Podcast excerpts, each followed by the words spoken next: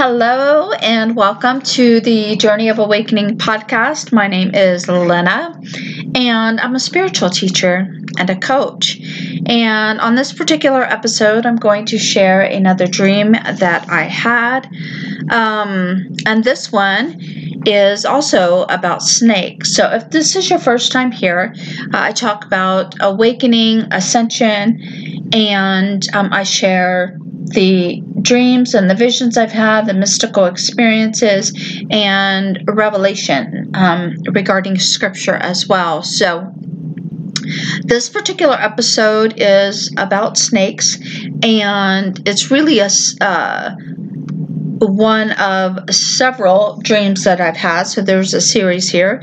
Uh, so if you haven't watched uh, or listened to previous episodes, um, then you may be interested in uh, going back and listening to those. Um, but I will kind of I will reference those you know those previous dreams regarding uh, snakes or serpents in this particular episode. So, again, this one I've titled The Serpent is Spirit. So, uh, that I mean that's something I now understand. Uh, originally, uh, I you know I thought snakes represented like the devil in the Bible, but now I understand the serpent represents the spirit. So that first dream that I ever had um, involving a snake was in 2009 and or, or, right around that time i would say i think my youngest daughter was about five and uh, she had been having an anxiety that was manifesting physically. So when I had that dream, again, I've mentioned this before that I thought snakes represented Satan, and um, now I realize Satan isn't an evil entity. Satan, the devil, represents doubt. Okay, uh, and doubt is what keeps us from having faith in the Word of God. And the Bible, of course, is all symbolism. So, uh, it, you know, it's not to be taken literally. So, the snake does not represent Satan. Now, the pattern of dreaming about, about snakes, you know, has unfolded within me now to reveal, of course, that the serpent really is spirit. And snakes represent the Spirit of God within us. So on the night of December 17th, uh, 2020, I had a couple of dreams. And in the first dream, you know, it was a bit vague, but I was standing somewhere and abundance was fall like abundance was falling down uh, on me. It was just it was just flowing down on top of me.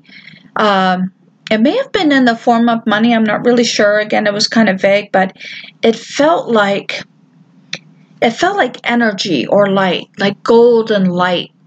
Um, or if it was money, maybe like gold, like money mixed with this golden light. But uh, whatever form the abundance was, I felt joyful and I had this deep sense of gratitude and love, at, you know, for what I was experiencing in this dream. Then in another uh, dream on the same night, I was in a house. And the first thing I remember seeing was the tail of an exceptionally long rattlesnake underneath a door. Uh, and I talked about uh, having a dream of rattlesnakes and you know previously so uh, the so this tail it looked like a string of beads with like a uh, it had a strand of twine tied around it at the end so my first in- instinct was to figure out how to capture it uh, before it escaped. And then suddenly I noticed that the snake became like really large. It almost seemed, it was like. Unplug the router. Wait 10 seconds. Then plug it back in. My Alexa is going off. so, um, like it almost seemed like a brief vision within a dream. Um, and I knew, so I knew that the serpent, you know, at the time was spirit. Um, so I didn't want to, I didn't want it to escape me. I wanted to capture it. And then as its tail disappeared underneath the door, I left that first room. So interestingly, I knew to follow the snake into the next room, even though I couldn't see the path that it was taking. so when I got to the next room, the tail again it was st- it stuck out from underneath the door. Um, and then there was also a point in the dream where I went down to the basement, and the basement. I mean, it looked like a beautiful, uh, like this beautiful bedroom. So as I walked into the basement, I saw a couple, and they looked like old friends from church uh, that I had ad- attended like many years ago. And I told them about the snake, and then I went back upstairs to follow the tail of the snake into yet a different room. And then finally I woke up. So, uh, of course, dreams contain messages, right? Many are mystical and symbolic in nature, and we often don't realize it. Uh, I didn't, you know, prior to my awakening.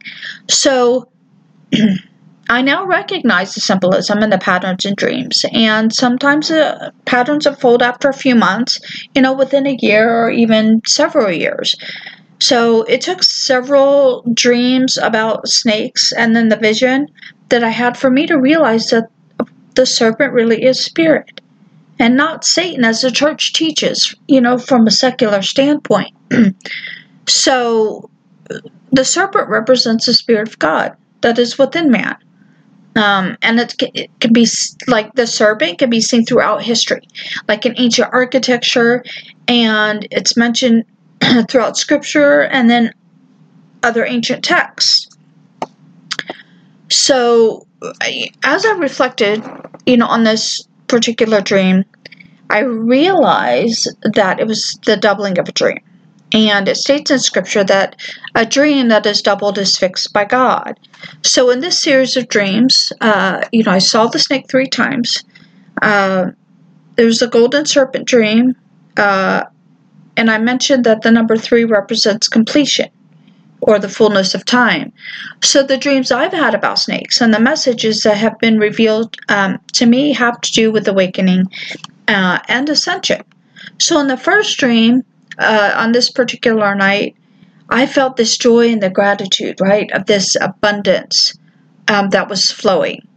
And it dawned on me that this golden light, um, this golden light I was feeling was abundance, like this beautiful energy.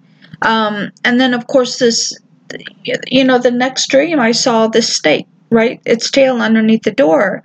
And scripture tells us, right, in John 10 7, that uh, I am the door. So Jesus says, I am the door. So I knew to continue to follow the trail of the snake. Okay? Deuteronomy 28:13 states, "And the Lord shall make the head and the and not the tail, and thou shalt be above only, and thou shalt not be beneath. Um, so I believe this verse has everything to do with union with the Spirit and ascension. And then the basement in the dream, I believe, represents the body of man, so beneath, uh, below.